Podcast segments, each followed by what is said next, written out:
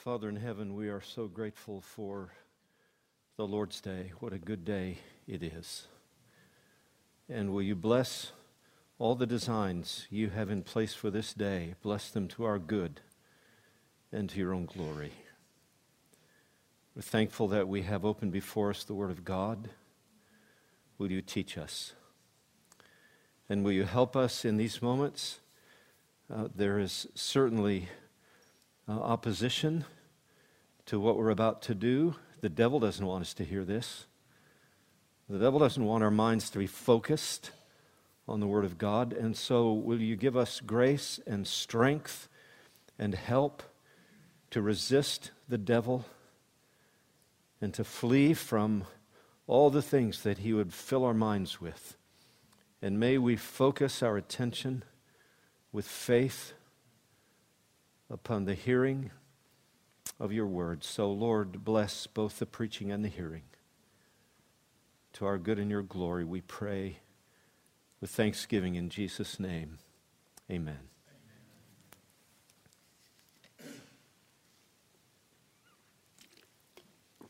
How many of you are old enough to remember the phenomenon known as Cabbage Patch dolls? Oh, you laugh. They're still out there, you know. You can still buy them. I think they're relatively ugly. And I'm sorry if that offends any of you little girls who just love your Cabbage Patch dolls. You are, uh, you are quite free to think they're the best thing ever. Okay? That was just my opinion. They took, Cabbage Patch dolls took the doll market by storm in the early 1980s. They were so popular that for a while it was almost impossible to find one. There was one Christmas right in the middle of that craze when our niece asked for a Cabbage Patch doll. Getting one was almost like winning the lottery. Her mother could not find one and told her so. Uh, Beth, it's not going to happen. Don't get your hopes up. But you would have to know Camilla's mother, our niece's grandmother. If Beth wanted a Cabbage Patch doll, then Grandma Fritz was going to move heaven and earth to find one. And she did. I don't think in the last 70 plus years of Christmas mornings, I, would be willing to wager that there has not been a more awestruck, wide eyed, wonder filled, breathtaking little girl than when Beth opened that box and there she was. And she named her Imogene. How Imogene could strike wonder into anybody's heart, I have no idea. But that little girl was, it was, it was the most remarkable wonder, awe, and uh, thrill, and multiply the adjectives that I've seen in all of the Christmases that I've enjoyed. It was, it was wide eyed, take your breath away wonder.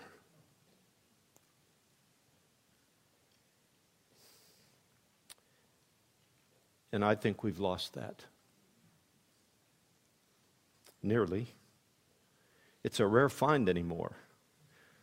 We've even watered down the language to describe that sense of wonder and awe.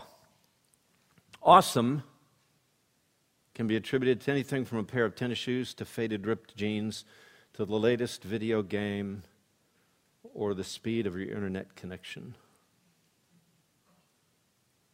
I'm sorry. No. And I'm afraid that in many ways our senses have been dulled by how saturated our lives are with the remarkable things, truly remarkable, about technology. It takes more and more for us to be wowed anymore. It takes more and more for us to gape at anything. Do we even know what the word gape means?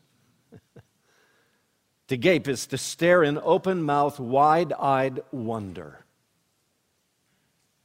It's, it's when that double take registers. And you're, uh, it, uh, that's to gape. When was the last time we gaped in anything? particularly having to do with the things of heaven. If there's anything that is calculated to bring us to our knees in a fresh, rekindled experience of pure wonder, it is the centerpiece of this season, the incarnation of Jesus Christ, the Son of God. Whatever you think about Christmas, however you handle all the commotion, it's an indisputable fact that Jesus was born to Joseph and Mary in a stable in Bethlehem on a particular day in history, for real. That's a double take kind of event. Did I just see what I think I saw? Veiled in flesh, the Godhead see. Now, just camp on those words from Hark the Herald Angels Sing for a second. Veiled in flesh, the Godhead see. Are you kidding me?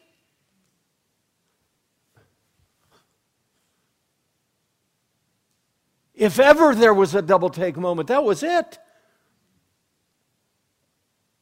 Jesus, the Son of God,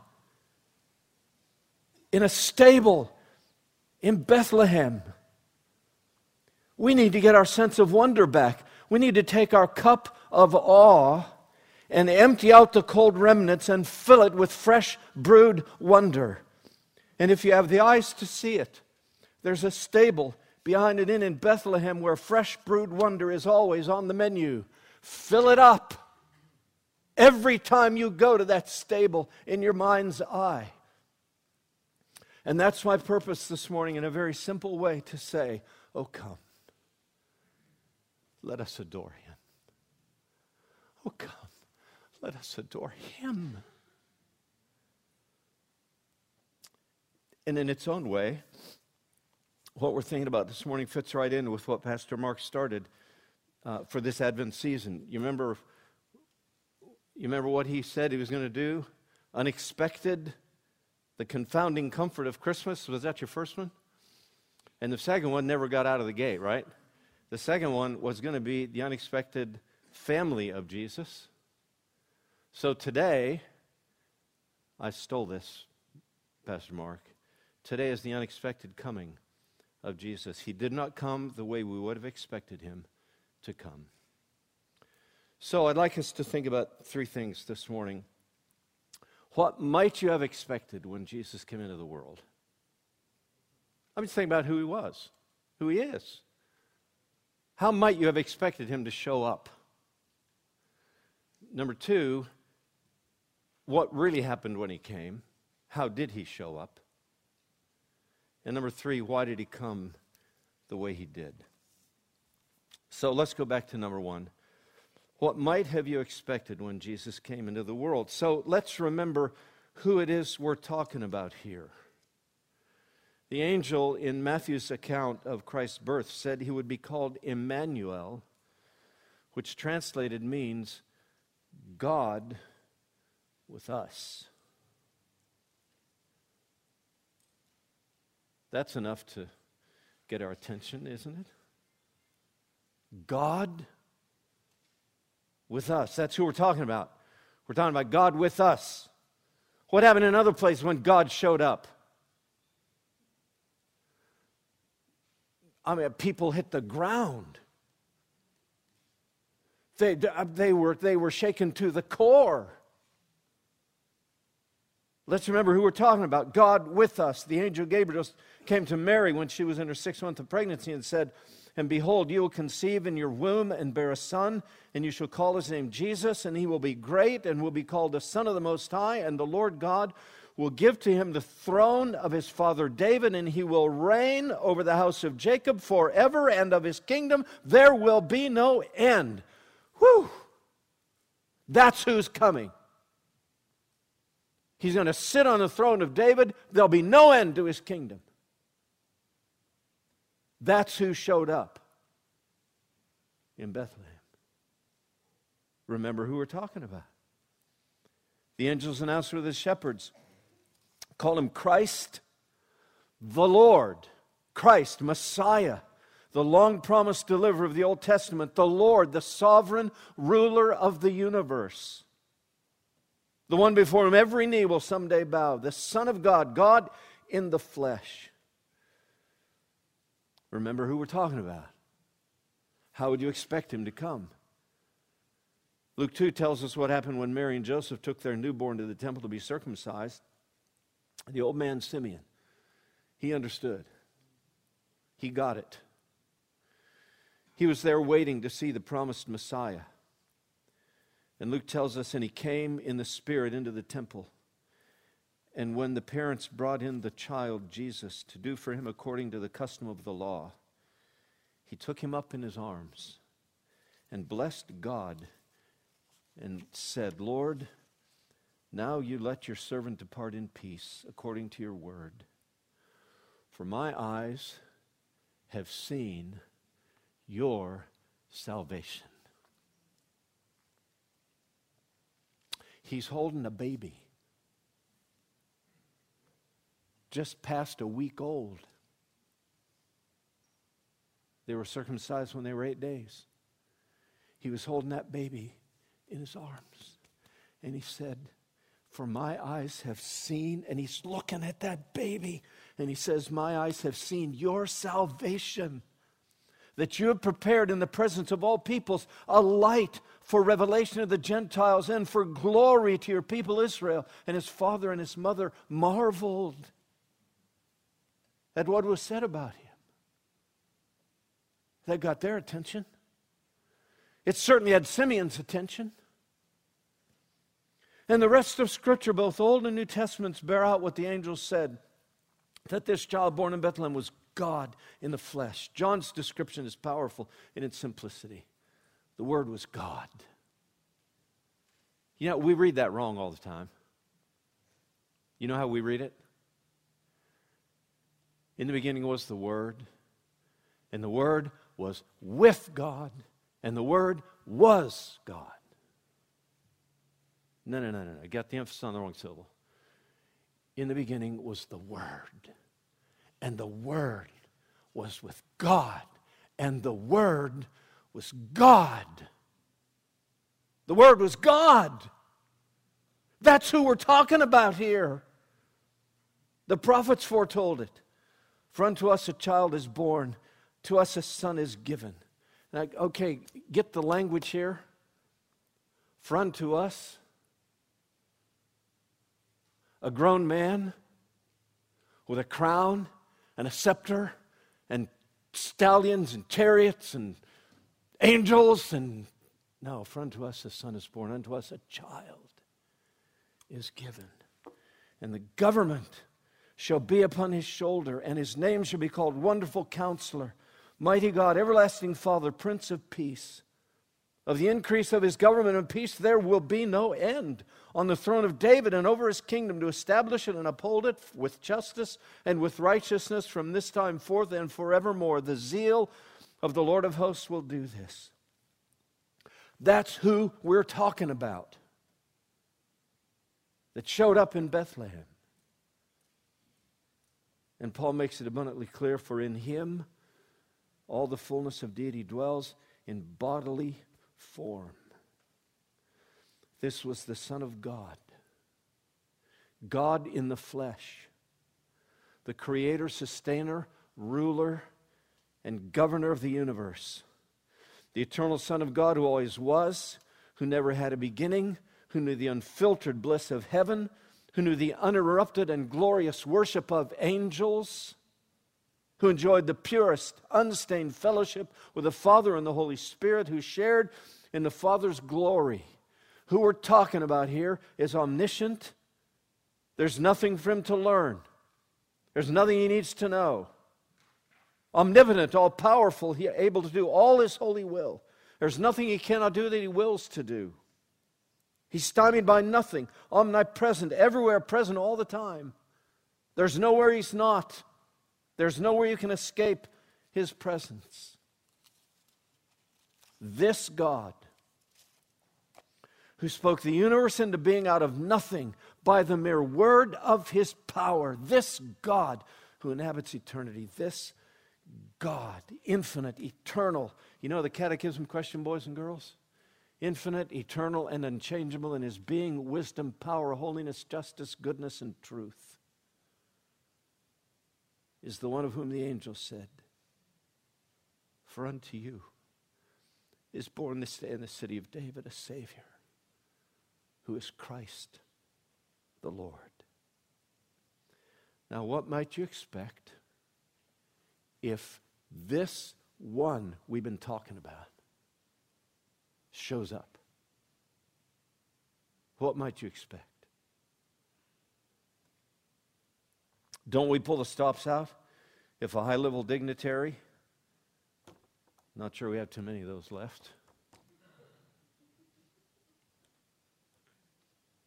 or a very popular entertainer comes to town, or when the national basketball champions come back from the Final Four, ain't happening for a certain team from this state this year.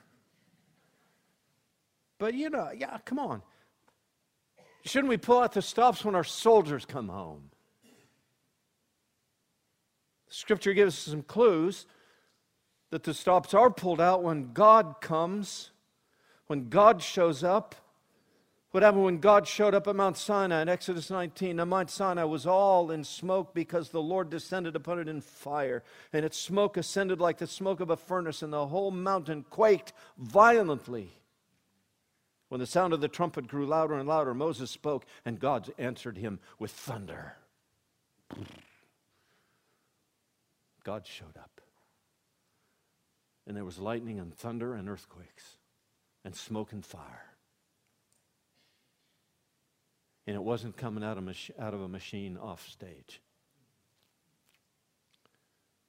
Isaiah 6 In the year of King Uzziah's death, I saw the Lord sitting on a throne when God showed up in the temple,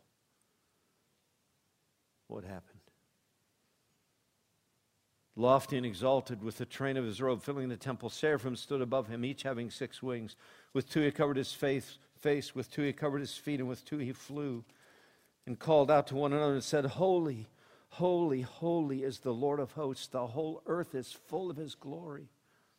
And the foundations of the thresholds trembled at the voice of him who called out while the temple was filling with smoke. Isn't this what you would expect when God shows up? You would expect the sky to split open. You'd expect everything on earth to hit the ground. You'd expect the sky to be filled with angels. You'd expect a glory that would outshine every star and that could not be gazed upon if God showed up? Wouldn't that be fitting for God to come to earth? That's what you might expect. It's what so many of the people, Jewish people of Jesus' day, expected. They dreamed of a king who would send Rome away, not of a baby asleep on the hay. That's what you might expect. And we'd have reason to expect if God showed up. But now, secondly, what actually happened when God showed up in the person of Jesus? Well, there were a few little glimpses of what would have been appropriate. An angel appeared to some shepherds with the announcement, and then he was joined by a multitude of angels, not nearly all of them. And while it struck fear into the shepherds, the angels showing up outside Bethlehem in the field of the shepherds and singing didn't seem to have raised much of a ruckus in Bethlehem. Because when the shepherds got there, they didn't have to weave their way through the crowds of people who come to see what all the fuss was about. We don't read that lamps began to flicker all over town as sleepy citizens got up to see what was the matter. No.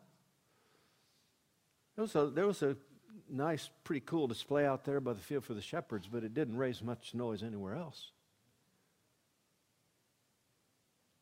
What happened to shepherds was pretty cool, but it was a little bit sample of what should have been. Then there was the star. That's pretty cool. But it always seemed to get the attention of a few wise men from the east who showed up with some gifts in their worship after Mary and Joseph had found more suitable lodging, but we don't read too many other people yakking about that star. What was that about? There wasn't a crowd around the house where Joseph and Mary and the baby Jesus stayed for a while. It's the wise men. That's pretty much it. And apart from those little glimpses of glory, what was there? There was a tiny little baby who, over the course of the last nine months, had been woven together in a womb that he created. There were no downy, soft receiving blankets or designer cribs or skilled doctor's hands or newborn pampers. Our little sinner babies receive a welcome a hundred times more magnificent than the welcome Jesus got. There was only a rough hewn feeding trough, more accustomed to holding hay than deity. He would cry when he was hungry. He didn't come out of the womb speaking fluent Aramaic. He could be held in the crook of one arm.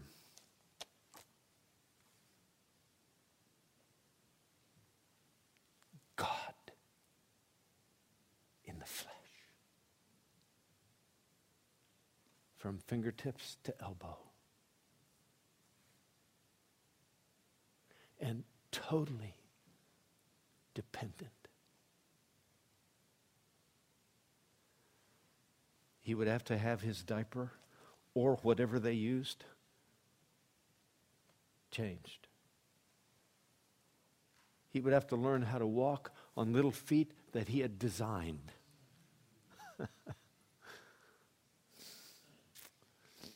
He sucked a thumb. Okay, I don't know if he sucked his thumb. But you get the picture? Thumbs are the most amazing things, aren't they? He designed thumbs, and there he is sucking on one.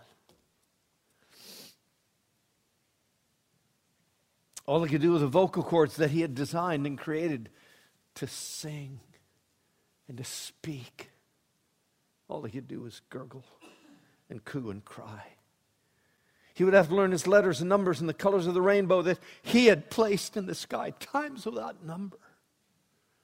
And he'd have to learn red, orange, yellow, green, blue, indigo, and violet. I had to get Roy G. Biv there. Y'all remember Roy? Colors of the rainbow. He would have to learn the colors of the rainbow that he had put in the sky over and over and over again. The Lord of Lords would learn submission and obedience to his earthly parents. He would have to learn portions of Scripture by heart, scriptures that he had put into the minds of Moses and David and the prophets. And he'd have to learn them. He would have to learn the fire was hot and knives were sharp and hammers could really hurt and splinters were really painful and nails were for pounding into wood in the shop. And before long, he would have to flee like a fugitive out of Bethlehem with his family to Egypt to escape the hatred of a, jealous Herod who had heard that a king had been born. And when it was safe to return out of Egypt, he grew up in the despised, no account village of Nazareth, out of which nothing good ever came. Not what you would expect for the Son of God to come into the world. We would expect all the other stuff. Not that. But this first coming was not meant to be with glory, it was meant to be with humiliation. That was the design from before the foundation of the world. It was part of the agreement between the Father and the Son. He chose the path of humiliation and all that such a path would involve. It was not forced on him, nor did he take it up with a, reluctant resignation. Scripture says he delighted to do God's will.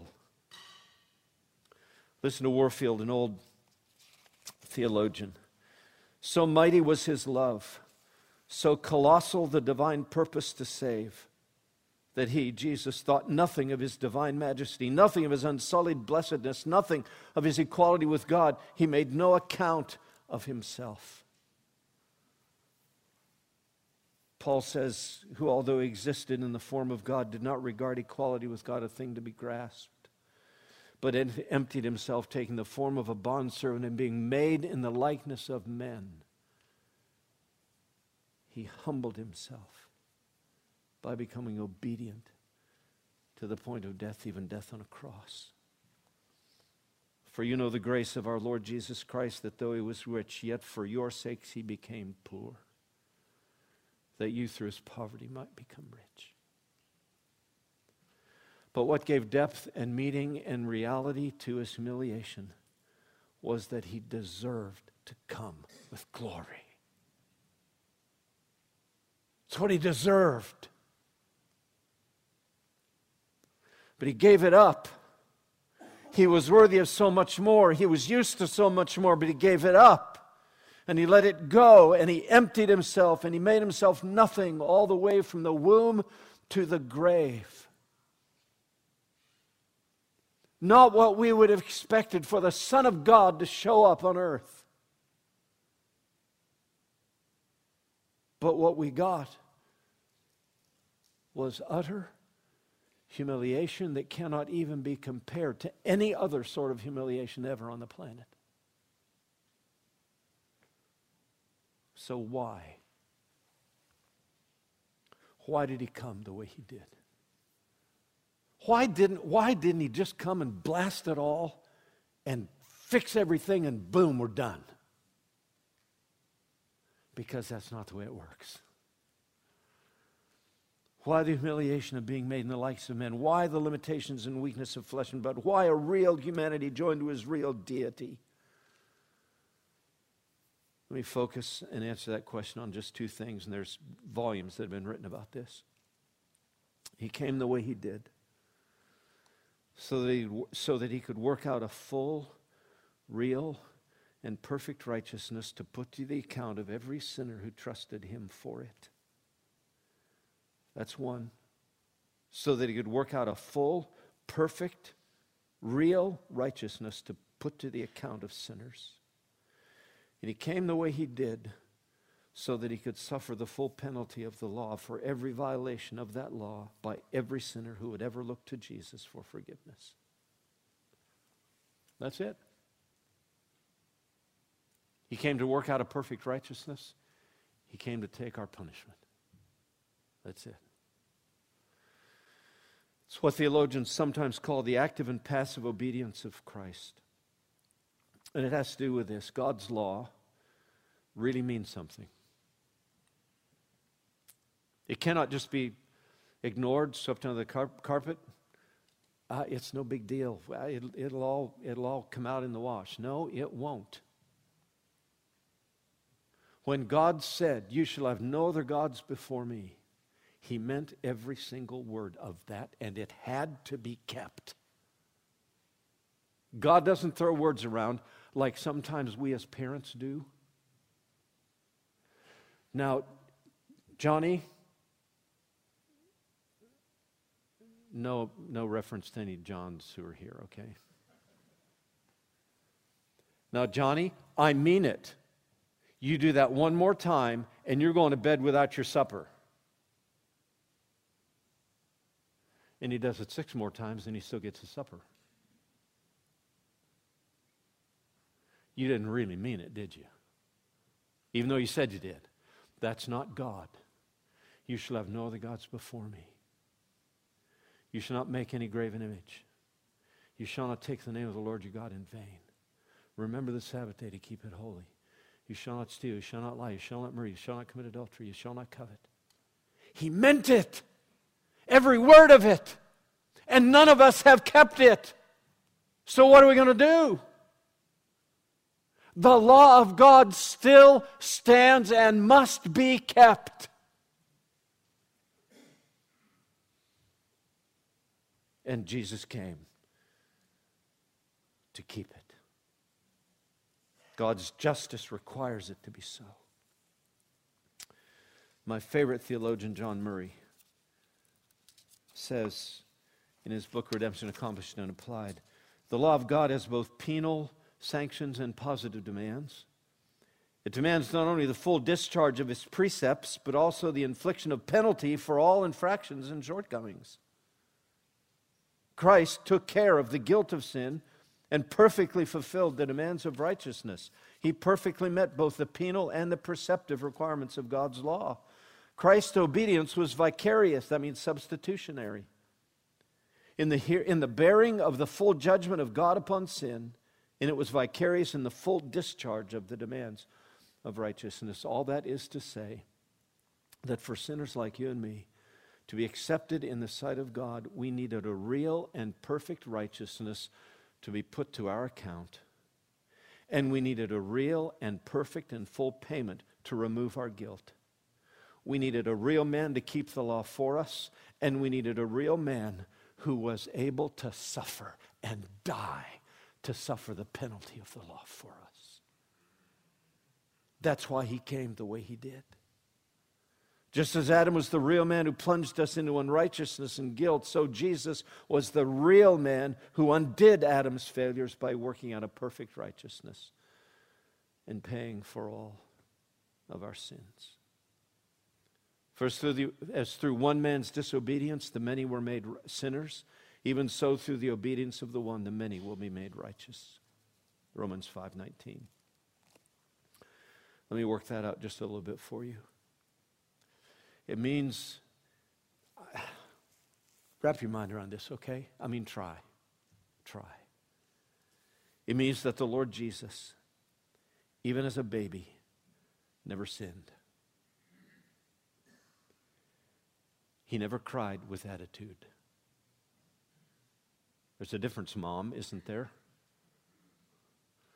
There's a difference between the baby crying because he's hungry and he can't say, Excuse me, Mom, but if you're not busy, could you get my supper? You know how he says that? Wah! But then he can cry with attitude too. Wah! Right? Jesus never cried with attitude. He never, he never cried with attitude. He never cried with temper. He never kicked his little feet in anger. Not ever once did he kick with anger. Did he kick his feet? Of course he kicked his feet. But he didn't kick his feet because he was mad at Mary for having to wipe his messy bottom.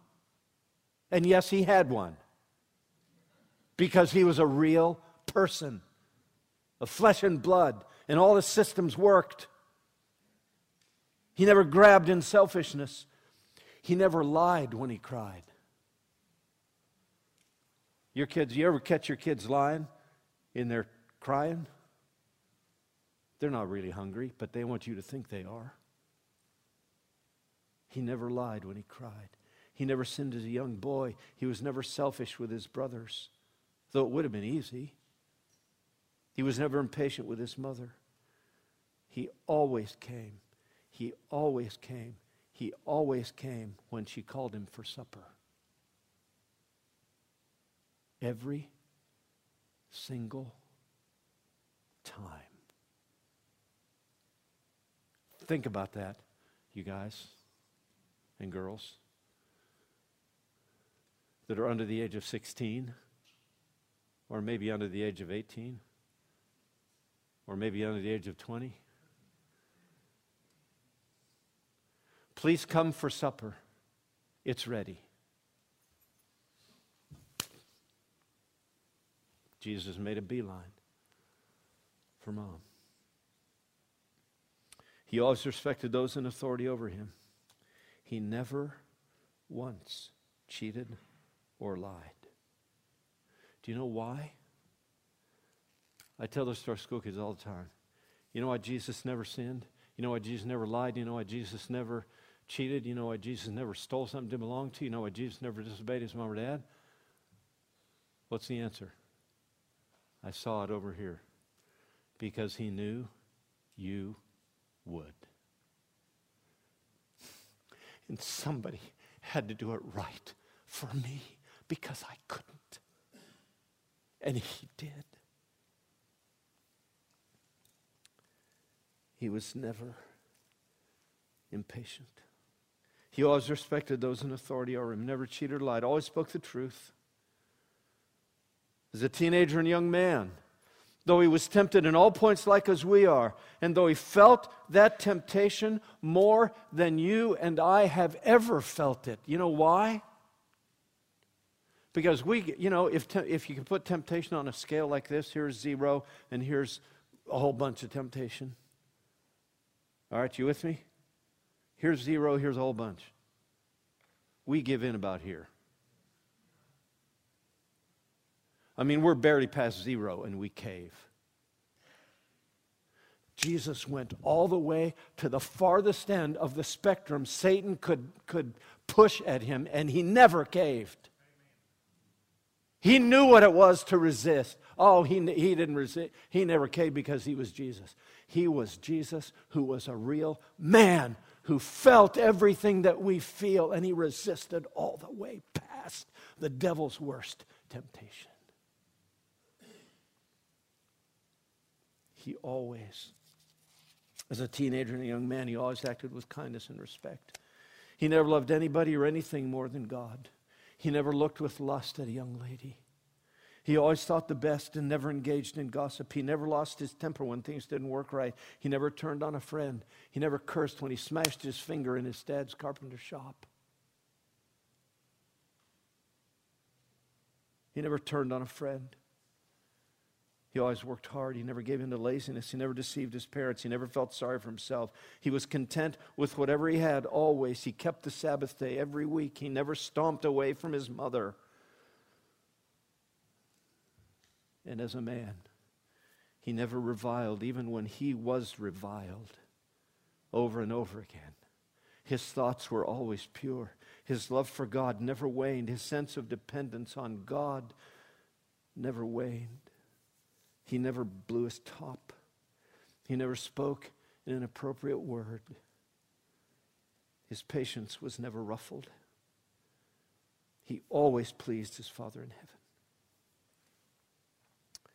Do you see? Do you see the point? He was tempted in all points like as we are, yet without sin. In whatever countless ways I have broken God's law, known or unknown to me, He kept it. There is not a part, an implication, a precept, a principle, a jot or a tittle of God's law that He has not kept, and He kept it perfectly. And why? Why? Because somebody had to do it right for me, or I would never stand. And I'm using this in every sense of seriousness. I would never stand a snowball's chance in hell of gaining acceptance with God if He had not kept it for me.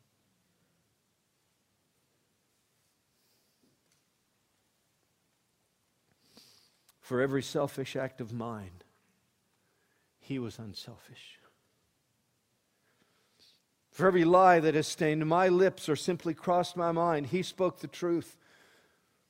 For every act of selfish, sinful independence, he acted in utter and complete dependence upon his Father in heaven. For every impure thought of mine, his was pure and clean as the new fallen snow. For every breakdown in my love for God, his love for his Father was unbroken. For every murderous, angry, thought or word or deed, his thoughts, words, and deeds were full of love and compassion and mercy. And he lived that life of unblemished righteousness for me. He, he did that for me. And He did that for you. You know how I know that? Because that Christmas text says, There was born for you in the city of David a Savior who is Christ the Lord. There is born for you in the city of David, for you, a Savior who is Christ the Lord. The desire of the Apostle Paul, expressed in Philippians 3 9, was not some sort of pie in the sky hope. It was not the impossible dream. It was rooted in the reality of the perfect, real, spotless righteousness of Christ. He said, That I may be found in him. Philippians 3 9. Not having a righteousness of my own derived from the law, but that which is through faith in Christ, the righteousness which comes from God on the basis of faith. And he worked out all of that perfect righteousness.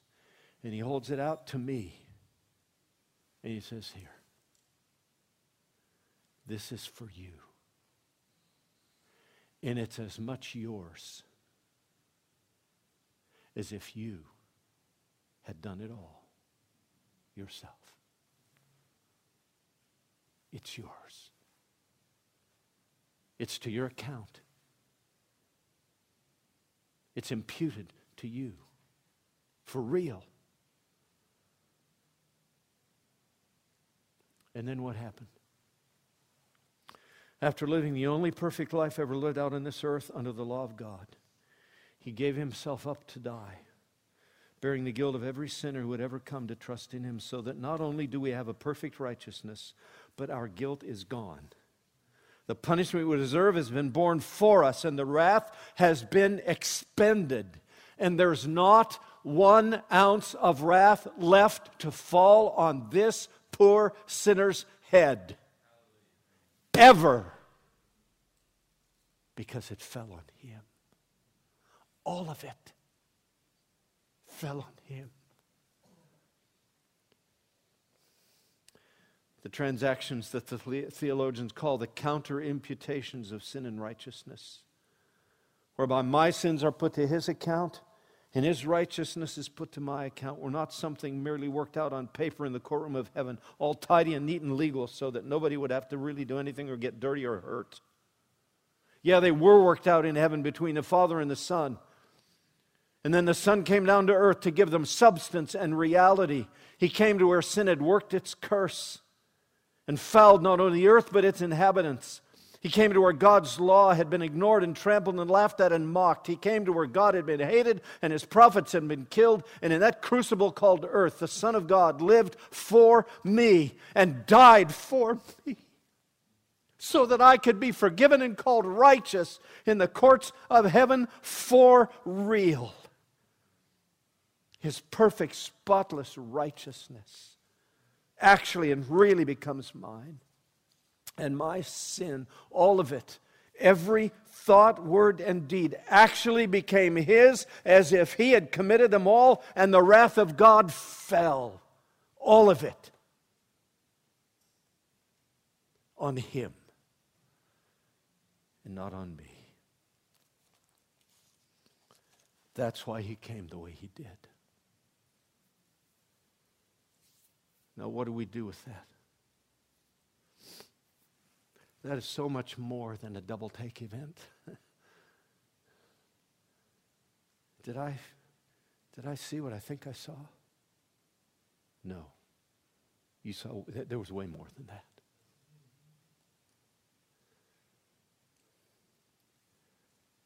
What we do, what we do, what do we do with all that? What we do is ask his forgiveness for how little we've just simply adored Him.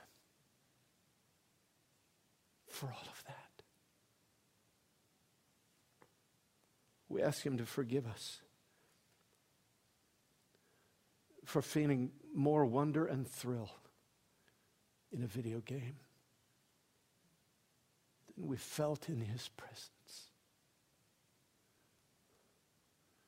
We ask Him to forgive us for being more excited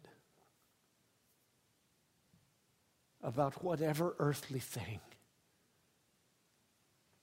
than we are about Him.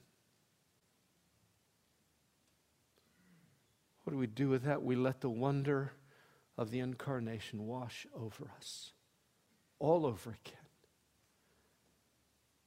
And we take our cup of awe to that stable and we fill it up. And we come. Let us adore him.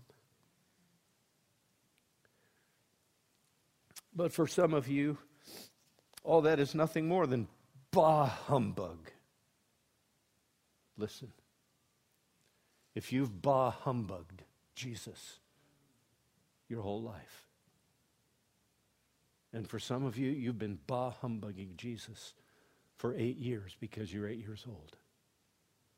And some of you have been bah humbugging Jesus for 10 years because you're 10 years old and you're still not a Christian. There's a day coming when Jesus will come back to earth, and it ain't going to be nothing like when the first time he came.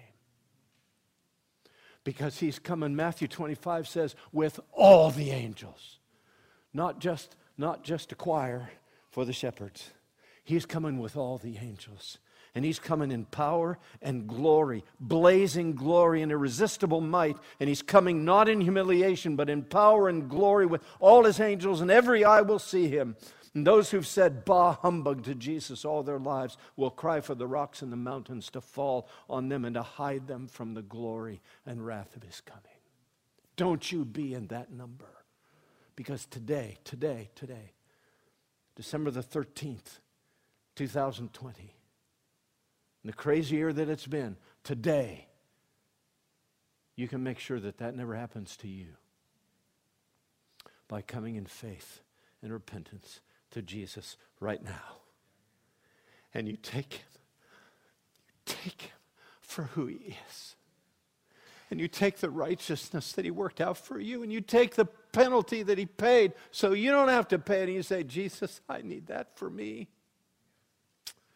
And I'm sorry, it's taken me so long to figure that out. But will you give it to me? And his answer is always yes. I will give it to you. So if you have breath in your lungs this morning,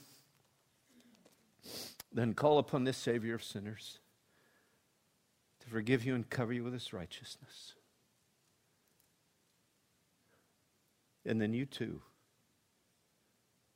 will come to adore him. Let's pray together.